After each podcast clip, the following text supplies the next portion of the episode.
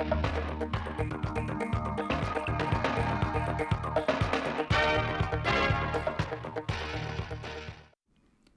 kính chào quý vị và các bạn. Mời quý vị và các bạn theo dõi chương trình thời sự phát thanh tổng hợp chiều thứ năm ngày 15 tháng 6 của Đài Phát thanh và Truyền hình Thanh Hóa.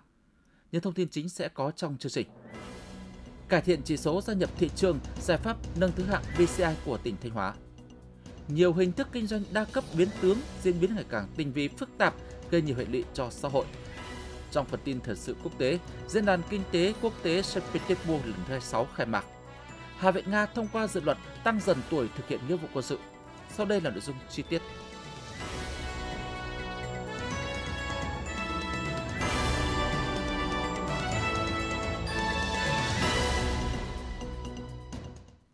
Hôm nay, ngày 15 tháng 6, đoàn giám sát của Ban Thường vụ tỉnh ủy do đồng chí Lê Tiến Lam, Ủy viên Ban Thường vụ tỉnh ủy, Phó Chủ tịch Thường trực Hội đồng nhân dân tỉnh làm trưởng đoàn đã giám sát việc lãnh đạo chỉ đạo thực hiện quyết định số 624 của tỉnh ủy về ban hành chương trình phát triển kinh tế xã hội khu vực miền núi Thanh Hóa giai đoạn 2021-2025 tại huyện Như Thanh, tin của phóng viên Tiến Dũng.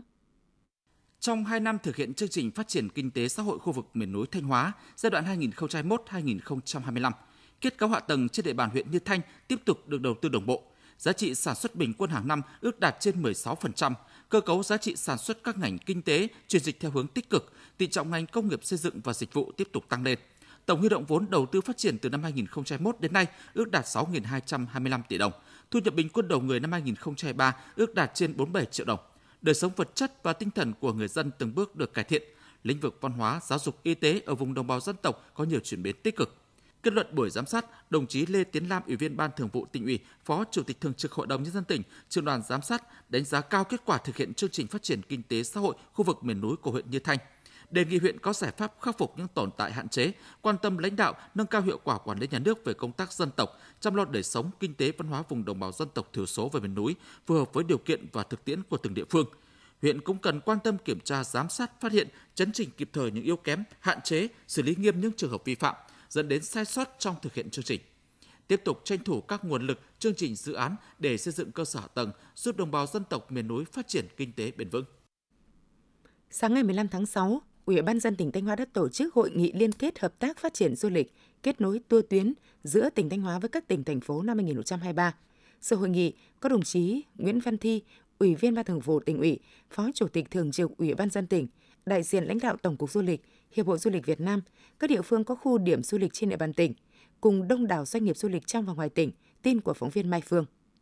Phát biểu khai mạc hội nghị, đồng chí Nguyễn Văn Thi, Ủy viên Ban Thường vụ tỉnh ủy, Phó Chủ tịch Thường trực Ủy ban dân tỉnh nhấn mạnh, nhằm phát huy thế mạnh của từng địa phương hướng đến hình thành chuỗi các sản phẩm du lịch đa dạng hấp dẫn, thì việc hợp tác liên kết tour tuyến là một trong những giải pháp thiết thực hiệu quả là xu thế tất yếu hiện nay. Với tài nguyên du lịch tự nhiên và nhân văn đặc sắc, hạ tầng giao thông đồng bộ, nhiều tổ hợp dự án du lịch quy mô lớn đã đang đầu tư, dự kiến sẽ sớm đi vào hoạt động. Du lịch Thanh Hóa có nhiều điều kiện thuận lợi phát triển bứt phá. Tỉnh Thanh Hóa mong muốn có sự đồng hành hỗ trợ, hợp tác chặt chẽ của các địa phương và cộng đồng doanh nghiệp du lịch trong cả nước. Tại hội nghị, các địa phương doanh nghiệp du lịch trong và ngoài tỉnh đã thảo luận, đưa ra những đề xuất, những chính sách mà Thanh Hóa có thể thực hiện để hỗ trợ kết nối tour, đưa khách du lịch đến Thanh Hóa đại diện lãnh đạo Tổng cục Du lịch Việt Nam, Hiệp hội Du lịch Việt Nam đề nghị tỉnh Thanh Hóa và các địa phương trong chuỗi liên kết cần tìm ra thế mạnh, chọn các trung tâm phân phối khách giữa các địa phương doanh nghiệp để đạt hiệu quả lựa chọn sản phẩm phù hợp để các địa phương có thể liên kết nâng giá trị tour và hấp dẫn du khách, chú trọng đẩy mạnh ứng dụng công nghệ thông tin trong hoạt động du lịch. Phát biểu bế mạc hội nghị, đồng chí Nguyễn Văn Thi, Phó Chủ tịch Thường trực Ủy ban dân tỉnh, cảm ơn đại diện lãnh đạo Tổng cục Du lịch, Hiệp hội Du lịch Việt Nam, các doanh nghiệp đã có những ý kiến chân thành và quý báu, chỉ ra những tồn tại hạn chế về môi trường, dịch vụ du lịch để tỉnh Thanh Hóa nhận rõ và có giải pháp khắc phục trong thời gian tới, thúc đẩy phát triển du lịch theo hướng văn minh thân thiện, hấp dẫn, hướng đến trở thành một trong những trung tâm du lịch hàng đầu cả nước – Nhân dịp này, Trung tâm xúc tiến đầu tư thương mại và du lịch các doanh nghiệp của tỉnh Thanh Hóa đã ký kết biên bản hợp tác phát triển, khai thác các tour tuyến du lịch với Trung tâm xúc tiến đầu tư thương mại và du lịch Hà Nội, Hội lữ hành G7 Thành phố Hồ Chí Minh và một số doanh nghiệp du lịch trong nước. Cũng trong sáng nay, ngày 15 tháng 6, đồng chí Phó Chủ tịch Ủy ban dân tỉnh Lê Đức Giang chủ trì hội nghị nghe báo cáo tiến độ và bàn biện pháp giải quyết các khó khăn vướng mắc trong thực hiện 8 dự án được ngân sách trung ương hỗ trợ để khắc phục hậu quả thiên tai năm 2022. Tin của phóng viên Thanh Tâm. Theo báo cáo của Sở Nông nghiệp và Phát triển Nông thôn, ngày 3 tháng 3 năm 2023, Chủ tịch Ủy ban nhân dân tỉnh đã ban hành quyết định phân bổ 120 tỷ đồng từ ngân sách trung ương hỗ trợ để đầu tư 8 công trình bị thiệt hại do thiên tai trong 10 tháng năm 2022 trên địa bàn Thanh Hóa. Giao ban quản lý dự án đầu tư các công trình nông nghiệp và phát triển nông thôn Thanh Hóa làm chủ đầu tư 8 công trình này. Trong số 8 dự án này, dự án xử lý khẩn cấp sạt lở đê tả sông Mã, đoạn qua xã Hoàng Đại, thành phố Thanh Hóa đã được Chủ tịch Ủy ban nhân dân tỉnh đồng ý chủ trương thực hiện trình tự, thủ tục quyết định đầu tư đối với dự án đầu tư công khẩn cấp. Còn lại 7 dự án, Sở Nông nghiệp và Phát triển nông thôn đã hoàn thành việc lập báo cáo đề xuất chủ trương đầu tư các dự án, trình thẩm định và phê duyệt. Tuy nhiên, ngày 9 tháng 6 năm 2013, Sở Kế hoạch và Đầu tư đã có văn bản nêu ý kiến các dự án chưa đủ cơ sở để thẩm định, báo cáo đề xuất chủ trương đầu tư. Trên cơ sở các ý kiến thảo luận, phát biểu kết luận hội nghị, Phó Chủ tịch Ủy ban nhân dân tỉnh Lê Đức Giang nhấn mạnh,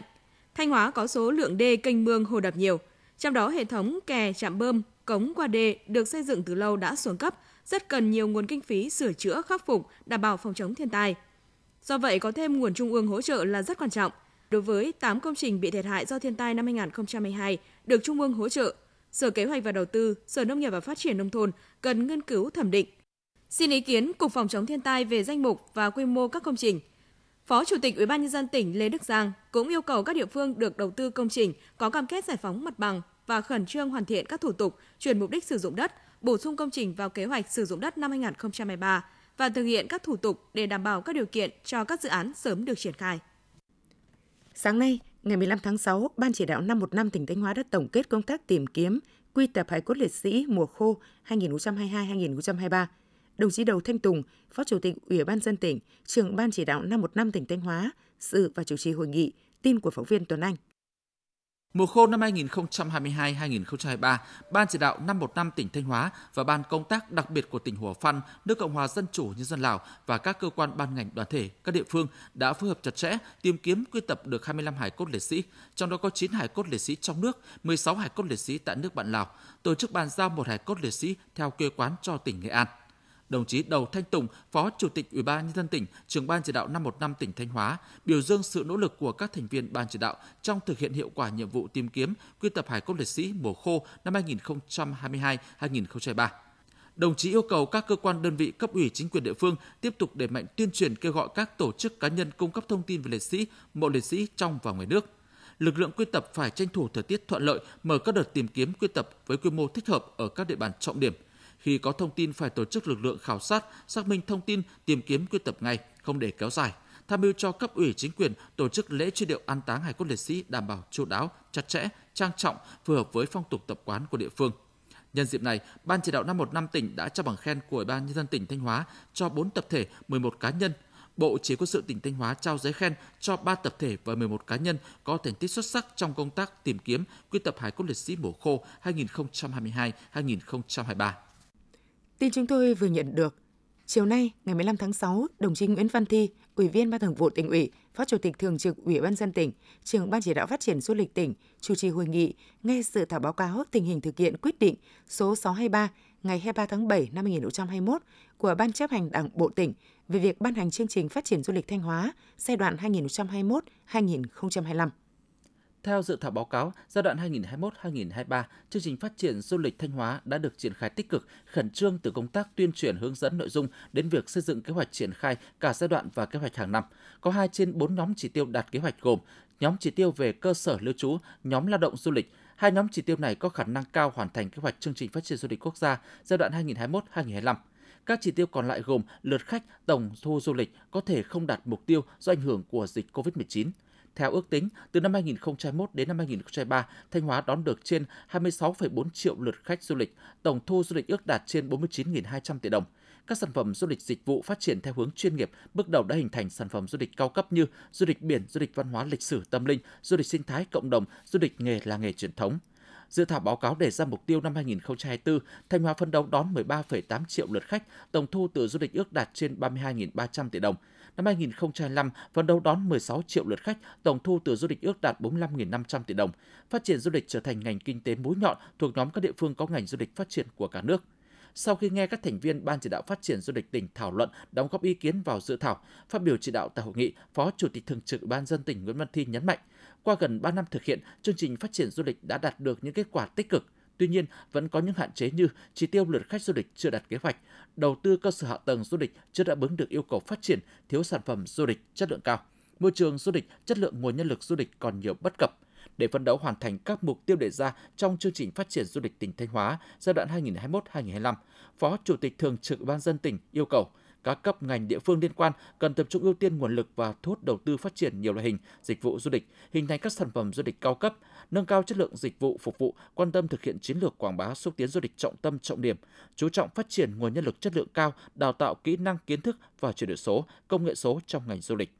Đồng chí Phó Chủ tịch Thường trực Ủy ban dân tỉnh cũng lưu ý để phát triển du lịch chuyên nghiệp hiệu quả, cần tăng cường quản lý nhà nước về môi trường du lịch, an ninh, trật tự an toàn xã hội, tạo đột phá về cải thiện môi trường du lịch, nâng cao tính chủ động, trách nhiệm quyết liệt, hiệu quả trong việc thực hiện chương trình phát triển du lịch, đưa du lịch Thanh Hóa phát triển có tính chuyên nghiệp đồng bộ hiện đại, đóng góp quan trọng vào phát triển kinh tế xã hội của tỉnh. Trên cơ sở các ý kiến đóng góp tại hội nghị, Phó Chủ tịch Thường trực Ban dân tỉnh yêu cầu Sở Văn hóa Thể thao Du lịch, đơn vị chủ trì xây dựng dự thảo báo cáo tổng hợp chỉnh sửa, bổ sung hoàn thiện nội dung trình Ủy ban dân tỉnh trong thời gian tới. Quý vị và các bạn đang nghe chương trình thời sự phát thanh của Đài Phát thanh Truyền hình Thanh Hóa. Chương trình đang được thực hiện trực tiếp trên 6 FM tần số 92,3 MHz. Tiếp theo là những thông tin đáng chú ý mà phóng viên đài chúng tôi vừa cập nhật.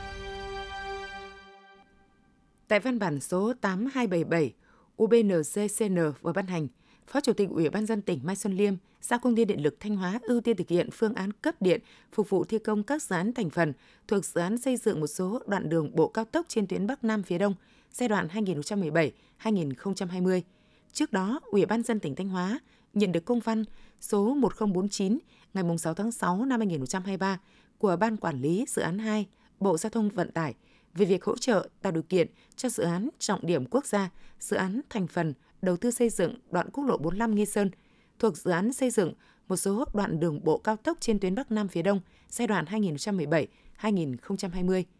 Sau khi xem xét, Phó Chủ tịch Ủy ban dân tỉnh Mai Xuân Liêm có ý kiến chỉ đạo như sau. Giao Công ty Điện lực Thanh Hóa nghiên cứu nội dung đề nghị của Ban Quản lý Dự án 2, Bộ Giao thông Vận tải tại văn bản nêu trên, căn cứ quy định của pháp luật, các văn bản chỉ đạo hướng dẫn của Thủ tướng Chính phủ, Tập đoàn Điện lực Việt Nam, Tổng Công ty Điện lực miền Bắc và của Chủ tịch Ủy ban dân tỉnh để ưu tiên thực hiện phương án cấp điện phục vụ thi công các dự án thành phần thuộc dự án xây dựng một số đoạn đường bộ cao tốc trên tuyến Bắc Nam phía Đông giai đoạn 2017-2020 nhằm đảm bảo tiến độ thực hiện dự án theo chỉ đạo của Thủ tướng Chính phủ, báo cáo Chủ tịch Ủy ban dân tỉnh những nội dung vượt thẩm quyền. Sáng nay, ngày 15 tháng 6, Ban chỉ đạo thi tốt nghiệp trung học phổ thông cấp quốc gia năm 2023 đã tổ chức hội nghị trực tuyến về công tác tổ chức thi. Dự hội nghị có các đồng chí Nguyễn Kim Sơn, Ủy viên Trung ương Đảng, Bộ trưởng Bộ Giáo dục Đào tạo, Phạm Ngọc Thường, Thứ trưởng Bộ Giáo dục và Đào tạo, trưởng Ban chỉ đạo cấp quốc gia kỳ thi tốt nghiệp trung học phổ thông năm 2023. Dự hội nghị tại điểm cầu Thanh Hóa có lãnh đạo Sở Giáo dục và Đào tạo, các sở ngành liên quan, các huyện thị xã thành phố trong tỉnh. Kỳ thi tốt nghiệp trung học phổ thông năm nay, cả nước có trên 1 triệu thí sinh đăng ký dự thi. Toàn quốc bố trí hơn 2.273 điểm thi với 44.681 phòng thi. Theo kế hoạch, kỳ thi tổ chức trong 2 ngày từ 28 đến 29 tháng 6 năm 2023. Tại hội nghị, các tỉnh, thành phố đã thể hiện quyết tâm tổ chức kỳ thi an toàn, nghiêm túc, khách quan, đúng quy chế, đồng thời trao đổi làm rõ thêm những vấn đề liên quan đến công tác an ninh phòng thi, việc vận chuyển, bảo quản đề thi, bài thi, kế hoạch ứng phó sự cố thiên tai, bão lũ, đảm bảo an toàn an ninh trật tự trong thời gian diễn ra kỳ thi. Phát biểu chỉ đạo tại hội nghị, Bộ trưởng Bộ Giáo dục Đào tạo Nguyễn Kim Sơn nhấn mạnh, kỳ thi năm nay có một số điểm mới trong khâu tổ chức. Vì vậy, các đơn vị chức năng, các tỉnh, thành phố cần phải quán triệt và thực hiện chu đáo, nêu cao tinh thần trách nhiệm tổ chức tốt kỳ thi. Bộ trưởng Bộ Giáo dục và Đào tạo lưu ý ban chỉ đạo thi các địa phương chuẩn bị tốt các khâu kỹ thuật, trang thiết bị, nhân lực phục vụ kỳ thi. Đặc biệt công tác in sao, vận chuyển đề thi, bảo đảm an ninh trật tự trong và ngoài khu vực thi phải được thực hiện an toàn, nghiêm ngặt, đúng quy định. Các ngành địa phương đẩy mạnh công tác thông tin tuyên truyền về kỳ thi đến học sinh, phụ huynh học sinh và đông đảo nhân dân, truyền tải những lưu ý cần thiết để giáo viên và học sinh yên tâm, sẵn sàng cho kỳ thi. Thưa quý vị và các bạn, năm 2022, chỉ số năng lực cạnh tranh cấp tỉnh PCI của tỉnh Thanh Hóa xếp hạng 47 cả nước. Bên cạnh các chỉ số thành phần tăng điểm, tăng thứ hạng, chỉ số về gia nhập thị trường của tỉnh giảm điểm nhiều so với năm 2021 và xếp thứ hạng thấp so với cả nước. Điều này đòi hỏi các sở, ngành, địa phương phải có các giải pháp khắc phục những hạn chế, từ đó góp phần nâng thứ hạng PCI của tỉnh. Bài viết của phóng viên Hồng Ngọc. Năm 2022, chỉ số gia nhập thị trường trong bảng xếp hạng PCI của tỉnh Thanh Hóa xếp thứ 54 trên 63 cả nước, giảm 0,67 điểm và giảm tới 37 bậc so với năm 2021. Chỉ số gia nhập thị trường được đánh giá dựa trên kết quả phản ánh sự hài lòng của doanh nghiệp về các thủ tục như đăng ký kinh doanh, thời gian thực hiện thủ tục cấp phép kinh doanh có điều kiện, tính công khai minh bạch của thủ tục đăng ký kinh doanh, sự am hiểu chuyên môn và tinh thần thái độ cũng như khả năng ứng dụng công nghệ thông tin của cơ quan đăng ký kinh doanh. Chỉ số gia nhập thị trường được chấm điểm cao hay thấp chính là đánh giá của doanh nghiệp đối với cơ quan chức năng và chính quyền trong việc hỗ trợ tạo điều kiện cho doanh nghiệp được tham gia vào thị trường.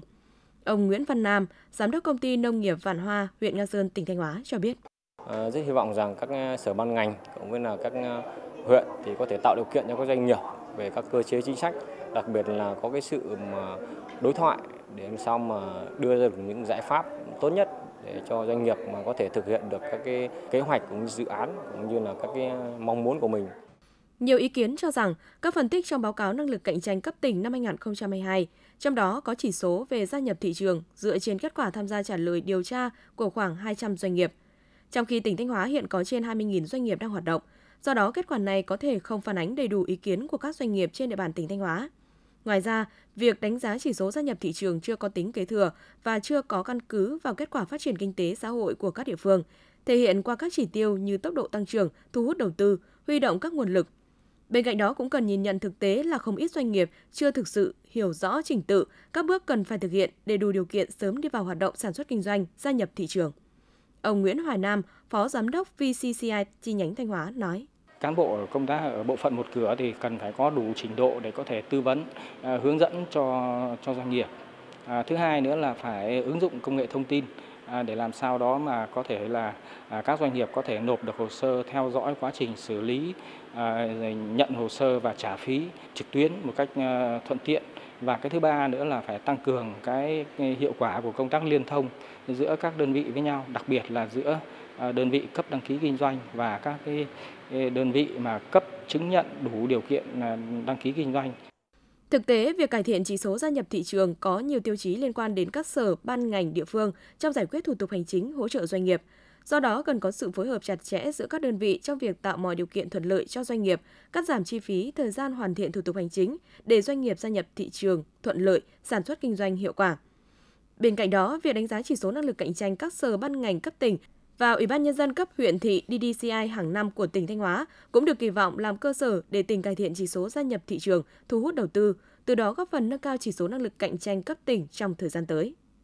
Thưa quý vị và các bạn, kinh doanh đa cấp là phương thức bán hàng đã được pháp luật Việt Nam thừa nhận và được quản lý giám sát thường xuyên bởi các cơ quan nhà nước có thẩm quyền. Tuy nhiên, bên cạnh sự phát triển của các doanh nghiệp bán hàng đa cấp chân chính, hiện nay nhiều hình thức kinh doanh đa cấp biến tướng vẫn đang diễn biến ngày càng tinh vi phức tạp, gây nhiều hệ lụy cho xã hội. Mặc dù đã được cảnh báo rất nhiều lần, song tình trạng một số tổ chức núp bóng hội thảo, hội nghị giới thiệu sản phẩm, quảng cáo, tặng quà khuyến mại để lừa đảo bán hàng kém chất lượng, hàng giá cao cho người dân vẫn diễn ra tại nhiều nơi trên địa bàn tỉnh Thanh Hóa. Lợi dụng địa bàn nông thôn miền núi và hướng đến các đối tượng là người già, phụ nữ hoặc những người dân ít hiểu biết, nhiều vụ việc bán hàng đa cấp biến tướng đã thực hiện hành vi lừa đảo chót lọt, khiến cho người rơi vào cảnh giờ khóc giờ cười – Bà Hà Thị Thủy, trưởng thôn Cao Tiến, xã Luận Thành, huyện Thường Xuân, tỉnh Thanh Hóa nói. Người ta cứ đến là người ta cũng ngồi đó, người ta tuyên truyền là người ta bảo là hàng này là hàng chất lượng cao và người ta nói là mua cái sản phẩm này á sẽ là được nhiều cái hiệu quả như, như là sữa thì là cho các cụ là nó sẽ chống được lão hóa này rồi nhiều các cái loại là bảo vệ sức khỏe của mình. Sau đó người ta bán 5 600 nghìn một hộp sữa, sau khi về uống thì mới phát hiện là mình mua phải cái sữa đắt. Bà Lục Thị Hoa, xã Thanh Xuân, huyện Như Xuân, tỉnh Thanh Hóa cho biết. Tại địa phương tôi thì cũng có cái là mua phải cái hàng bán đa cấp á. Giá thì cao nhưng mà không đảm bảo chất lượng, ảnh hưởng đến à, sức khỏe gia đình và kinh tế của gia đình. Hiện nay đa cấp biến tướng cũng đang diễn biến phức tạp trên môi trường mạng với nhiều hình thức lôi kéo, dụ dỗ người dân tham gia các mô hình đầu tư tài chính, tiền ảo, cá độ, huy động vốn bất động sản – tham gia phát triển các ứng dụng mới, mô hình kinh doanh mới không rõ sản phẩm. Bộ Công Thương, các ngành chức năng trên địa bàn tỉnh Thanh Hóa đã nhiều lần lên tiếng cảnh báo về các sàn giao dịch, đầu tư tài chính, tiền điện tử, các ứng dụng kiếm tiền online có dấu hiệu kinh doanh đa cấp trái phép. Vậy nhưng, miếng bánh vẽ về cơ hội làm giàu nhanh chóng đã khiến nhiều người dân nhẹ dạ cả tin tham gia đầu tư và mất trắng số tiền lên tới hàng trăm triệu, thậm chí hàng tỷ đồng. Thời gian qua, các cơ quan chức năng đã phát hiện, xử lý nhiều vụ việc có hành vi kinh doanh đa cấp biến tướng trái phép. Tuy nhiên, các hình thức đa cấp biến tướng vẫn đang lên lỏi, diễn biến phức tạp, đặc biệt tại các khu vực vùng sâu vùng xa, trong khi việc quản lý giám sát của cơ quan chức năng còn gặp nhiều khó khăn. Ông Vi Ngọc Tuấn, Phó Chủ tịch Ủy ban dân huyện Thường Xuân, tỉnh Thanh Hóa cho biết. Các cái hoạt động này thì thường nó diễn ra theo các nhiều, nhiều hình thức biến tướng và nó tranh thủ lợi dụng khi mà cơ quan ờ, nhà nước tập trung vào những các cái công việc khác và địa bàn Thường Xuân thì rộng lớn cho nên là có những lúc đội ngũ cán bộ không ờ, nắm bắt hết được. Đó là một trong những cái khó khăn lớn mà chúng tôi cần phải tiếp tục được tập huấn, được nâng cao cái nghiệp vụ của mình. Theo khuyến cáo của cơ quan chức năng, những biểu hiện của kinh doanh đa cấp biến tướng là không có giấy chứng nhận kinh doanh bán hàng đa cấp, sử dụng mô hình bán hàng đa cấp để huy động vốn tiền ảo, không có hàng hóa hoặc hàng hóa chỉ là công cụ để lôi kéo người tham gia. Nói quá thông tin về cơ hội làm giàu, khởi nghiệp để dụ dỗ người khác tham gia. Người tham gia mạng lưới không phải hưởng lợi ích từ việc bán sản phẩm, mà là từ việc lôi kéo người khác tham gia vào mạng lưới. Để bảo vệ mình, người dân cần nhận diện rõ những dấu hiệu kinh doanh đa cấp bất chính, cẩn trọng khi tham gia chương trình hội thảo, giới thiệu sản phẩm có bán hàng, tỉnh táo xem xét, tìm hiểu kỹ khi được mời chào tham gia các hình thức kinh doanh mới, tránh gặp phải những rủi ro có thể xảy ra. Theo kế hoạch, vụ thu mùa năm 2023, huyện Thiệu Hóa gieo cấy 7.900 ha lúa. Ngay sau khi thu hoạch lúa chiêm xuân, nông dân đã khẩn trương làm đất chuẩn bị giống vật tư phân bón phục vụ sản xuất đúng lịch thời vụ. Phản ánh của phóng viên Trần Hà. Vụ thu mùa năm nay, xã Thiệu Viên, huyện Thiệu Hóa gieo cấy 320 ha. Xác định vụ mùa là vụ có nhiều khó khăn do áp lực về thời vụ và sẽ gặp những diễn biến khó lường của thời tiết. Nên sau khi thu hoạch vụ chiêm xuân, Ban chỉ đạo sản xuất địa phương đã chủ động hướng dẫn bà con nông dân vệ sinh đồng ruộng, chuẩn bị giống, củng cố hệ thống kênh mương, đảm bảo cung cấp đủ nước cho sản xuất và tiêu úng kịp thời nếu có mưa lớn gây ngập lụt. Ông Lê Khắc Sơn, Phó Chủ tịch Ủy ban dân xã Thiệu Viên cho biết. Chỉ đạo bà con nông dân cùng với Ủy ban dân xã là tập trung chăm sóc bón thúc đặt một cho các trà lúa thường xuyên phối hợp với cán bộ kỹ thuật đi ờ, thăm đồng kiểm tra phát hiện các cái ờ, đối tượng sâu bệnh để ờ, thông báo bà con nông dân phòng trừ kịp thời. Với phương châm xanh nhà hơn già đồng, tranh thủ thời tiết thuận lợi, bà con nông dân thị trấn Tiểu Hóa đã khẩn trương thu hoạch nhanh gọn lúa chiêm xuân, tạo quỹ đất sản xuất vụ thu mùa. Năm nay, thị trấn tiếp tục mở rộng diện tích cây lúa theo phương pháp mạ khay máy cấy, áp dụng cơ giới hóa đồng bộ và sản xuất theo hướng liền vùng cùng trà, cùng một loại giống, thực hiện liên kết sản xuất lúa hữu cơ với các công ty trong khâu gieo cấy và bao tiêu sản phẩm. Ông Lê Văn Dung, Phó Giám đốc Hợp tác xã Dịch vụ Nông nghiệp Thiệu Hưng cho biết. Cho cái công tác ờ, sản xuất vụ mùa đó thì ờ, hiện tại là tôi đã xuống đồng cấy phân bón này chúng tôi đã đưa về trước cho bà con nhân dân. Còn cái việc ờ, nước ấy, thì hiện tại là đối với hợp tác xã cũng đã cung cấp đầy đủ trên địa bàn để phục vụ cho 70% diện tích đất nông nghiệp thì đến nay là mương máng là đã cơ bản hoàn thành và nước nôi thì thuận lợi. Theo kế hoạch, vụ thu mùa 2023, huyện Thiệu Hóa gieo trồng 7.900 ha lúa. Ngoài việc chủ động cung ứng đầy đủ nguồn giống, phân bón và vật tư nông nghiệp thiết yếu, Ủy ban dân huyện chỉ đạo phòng nông nghiệp và các địa phương phối hợp chặt chẽ với đơn vị thủy nông cung cấp đủ nước phục vụ cho bà con đổ ải, làm mạ và gieo cấy. Đến thời điểm này, trên 300 tấn lúa giống đã được cung ứng cho nông dân sản xuất vụ thu mùa.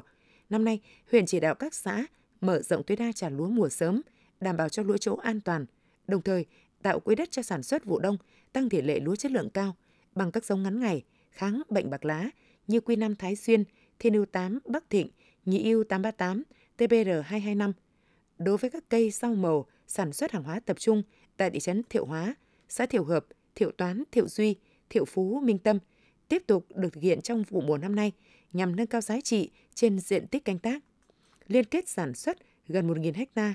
với các công ty, trong đó công ty cổ phần mía đường Lam Sơn liên kết sản xuất 330 ha lúa theo phương pháp hữu cơ. Ông Trịnh Đức Hùng, trưởng phòng nông nghiệp và phát triển nông thôn huyện Thiệu Hóa cho biết. Cơ bản các cái điều kiện cho sản xuất vụ thu mùa 2023 trên địa bàn huyện vẫn đang à, theo đúng kế hoạch. Đối với à, cái liên kết sản xuất thì à, chúng tôi có liên kết với công ty Tâm Phú Hưng, rồi doanh nghiệp Thuần Dũng, rồi một số cái đơn vị liên kết sản xuất lúa nếp theo cái chỉ đạo của Sở Nông nghiệp. Đến thời điểm này thì tổng cái diện tích đối với các xã đăng ký về huyện với cái số lượng gần 1.000 ha với diện tích liên kết ở vụ mùa. Đối với vấn đề nước tưới thì hiện nay là à, hai đơn vị à, chi nhánh thủy nông sông Chu và Tạ Thiệu Hóa đóng trên địa bàn huyện vẫn đang cơ bản đáp ứng tốt cái nước để phục vụ cho sản xuất vụ mùa. Đến ngày 15 tháng 6, diện tích gieo trồng toàn huyện đạt trên 50% kế hoạch, thì Hóa phấn đấu hoàn thành gieo cấy vụ thu mùa trước ngày 25 tháng 6 với chỉ đạo sát sao của cấp ủy chính quyền và sự chủ động của nông dân bước vào sản xuất theo đúng lịch thời vụ, Thiệu Hóa phấn đấu giành thắng lợi trong vụ thu mùa. Những năm gần đây, nghề trồng nấm ở thành phố Thanh Hóa đã có bước phát triển tích cực. Từ năm 2018, sau khi được Trung tâm Dịch vụ Nông nghiệp thành phố Thanh Hóa chuyển giao kỹ thuật, gia đình ông Lê Văn Năm ở phố 2, phường Thiệu Khánh đã bắt tay vào sản xuất nấm và mộc nhĩ theo quy trình khép kín. Ngay từ năm đầu tiên thực hiện mô hình, ông đã sản xuất được hơn 10 vạn tấn nấm sò, nấm linh chi, mộc nhĩ, thu được gần 30 tấn sản phẩm, đồng thời cung cấp hơn 4.000 túi giống nấm cho các hộ sản xuất trong tỉnh cũng là một trong những mô hình được Trung tâm Dịch vụ Nông nghiệp thành phố Thanh Hóa hỗ trợ chuyển giao khoa học kỹ thuật. Hiện nay, cơ sở sản xuất mộc nhĩ nấm cơ sở của chị Lê Ái Như ở phố Ái Sơn 1, phường Đông Hải, mỗi năm thu hoạch được 30 tấn nấm mộc nhĩ, thu lợi nhuận khoảng gần 500 triệu đồng. Theo Giám đốc Trung tâm Dịch vụ Nông nghiệp thành phố Thanh Hóa, Hà Huy Trinh cho biết, để có sản phẩm thường xuyên cung cấp cho thị trường và tránh tình trạng nhiều hộ cùng thu hoạch dẫn đến khó tiêu thụ, các hộ đã liên kết với nhau thành một nhóm để hỗ trợ nhau trong sản xuất. Hiện việc phát triển sản xuất nấm vẫn đang tiếp tục được duy trì và mở rộng ra các địa phương khác. Thị xã Nghi Sơn có gần 2.000 phương tiện khai thác thủy sản các loại cho sản lượng khai thác đạt gần 40.000 tấn thủy sản mỗi năm.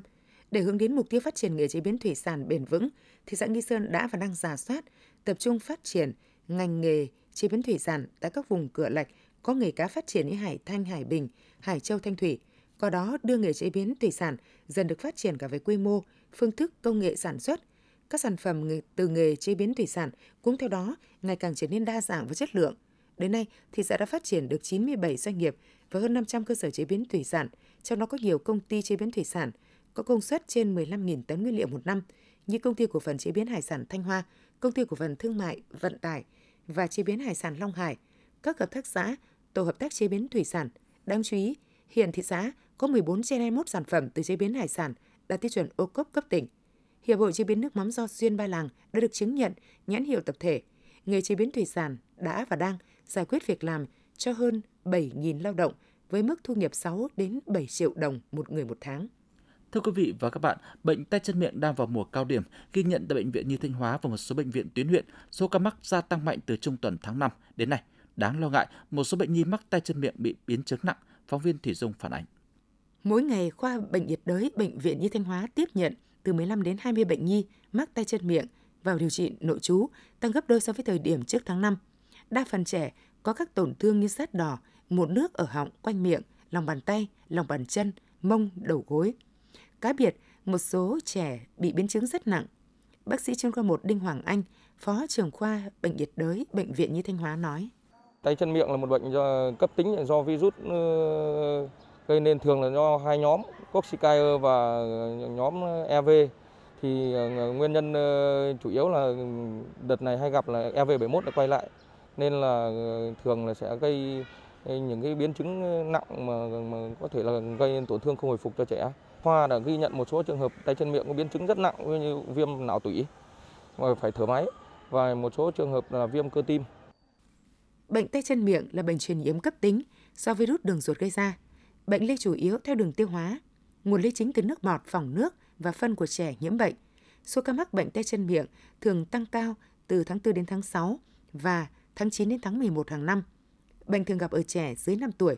Không chỉ ở bệnh viện Nhi Thanh Hóa mà tại một số bệnh viện tuyến huyện, số trẻ mắc tay chân miệng cũng có dấu hiệu gia tăng trong thời gian gần đây. Theo các bác sĩ, phát hiện sớm bệnh tay chân miệng ở trẻ là một trong những yếu tố quan trọng giúp cho việc điều trị được thuận lợi. Trẻ được chăm sóc và theo dõi sát, hạn chế những rủi ro có thể gây tác hại xấu đến sức khỏe của trẻ. Bác sĩ chuyên khoa 1 Lê Đình Quang, trưởng khoa nhi, Bệnh viện Đa khoa huyện Quảng Sương khuyến cáo. Đối với bệnh chân tay miệng thì thứ nhất là ờ, các bà mẹ phải thực hiện ba sạch, một là là ăn sạch, đấy, ăn chín uống sôi này, ờ, à, những thức ăn lỏng này dễ tiêu này, không bị ô nhiễm này. Cái thứ ba là ở sạch ở trong cái môi trường phòng ở thì phải sạch sẽ thông thoáng này. À, thứ ba nữa là bệnh nhân là phải có bàn tay sạch, là bệnh nhân là phải rửa tay sạch sẽ hàng ngày một này. Vì các cái môi trường mà lây nhiễm trong cộng đồng nó tiếp xúc những cái những cái tiềm tàng tiềm ẩn Vâng, các bà mẹ không phát hiện được thì chúng ta phải nên rửa tay sạch sẽ thường xuyên ngày 3 đến 4 lần cho trẻ. Bệnh tay chân miệng hiện chưa có vaccine phòng bệnh và chưa có thuốc điều trị đặc hiệu. Trẻ mắc bệnh sẽ được theo dõi và điều trị các triệu chứng như sốt, mụn nước xuất hiện ở lòng bàn tay, bàn chân, mông, đầu gối, loét miệng. Khi phát hiện trẻ có biểu hiện bệnh, phụ huynh cần đưa trẻ đi khám ở các cơ sở y tế để được chăm sóc, điều trị kịp thời đúng cách, tránh xảy ra biến chứng. Quý vị và các bạn vừa theo dõi phần tin trong tỉnh. Ngay sau đây sẽ là bản tin thời sự quốc tế.